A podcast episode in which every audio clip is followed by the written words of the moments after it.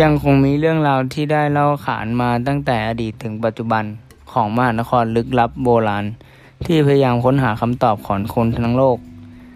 ที่ยังคงเวียนว่ายอยู่ในความทรงจำมีการถามถึงกันอยู่อย่างต่อเนื่องถึงการล่มสลายของอาณาจักรโบราณ แห่งนี้ คงพอเดากันได้แล้วใช่ไหมว่ามหานครลึกลับที่กล่าวถึงนี้คืออะไร สถานที่แห่งนั้นคือแอตแลนติส มีการพูดถึงกันอยู่บ่อยๆ ว่าถึงตำนานลึกลับจากนักปรัชญาชาวกรีก ที่มีผลอย่างสูงกับความคิดทางด้านนี้ ที่ว่ากันว่าอาณาจักรแห่งนี้อยู่บนมหามหาสมุทรแอตแลนติสเมืองนี้เปี่ยนไปด้วยผู้คนที่ทรงคุณธรรม มีความฉลาดที่เหนือล้ำนำหน้าด้วยเทคโนโลยีขั้นที่สูงส่งมากกำแพงเมืองก่อสร้างด้วยทองคำ และสิ่งปลูกสร้างทำจากแร่เงิน มีสถานที่พักผ่อนหย่อนใจ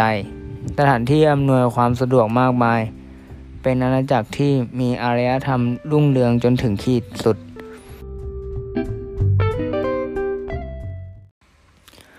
ผู้ที่กล่าวถึงเรื่องราวนี้คือนักปรัชญาที่ชื่อเพโต กล่าวถึงอาณาจักรที่รุ่งเรืองและล่มสลายจากคลื่นยักษ์ ที่กืนกินทุกสรรพสิ่ง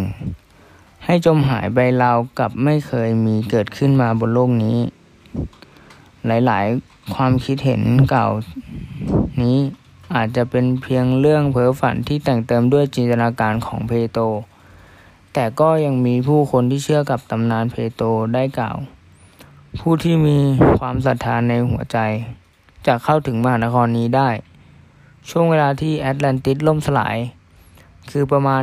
12,000 ปีก่อน ซึ่งตอนนั้นโลกเกิดการเปลี่ยนแปลง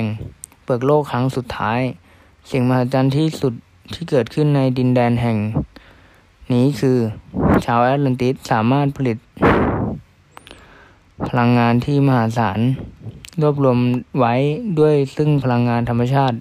ทั้งหมดที่มีอยู่ในโลกและจักรวาล ทั้งยังมีบันทึกจากนักบวชชาวอียิปต์เล่าให้ชาวกรีกฟัง ถึงบันทึกอันเก่าแก่ว่า เกาะแอตแลนติสปกครองด้วยตระกูลกษัตริย์ ผู้สูงส่งและทรงอำนาจ บางก็บอกว่าเป็นเชื้อสายมาจากเทพเจ้าโพไซดอนปฐมกษัตริย์องค์แรก ชื่อแอตลาสจากวันเวลาที่ผ่านไปเนิ่นนานทำให้คนในนครแอตแลนติสลุ่มหลงในเงินทองและอำนาจ ทวยเทพเห็นว่ามหานครนี้ได้เสื่อมทรามลง จึงทำการลงโทษให้เกิดแผ่นดินไหว และน้ำท่วมกืนมหานครแอตแลนติสลงก้นทะเลจนถึงทุกวันนี้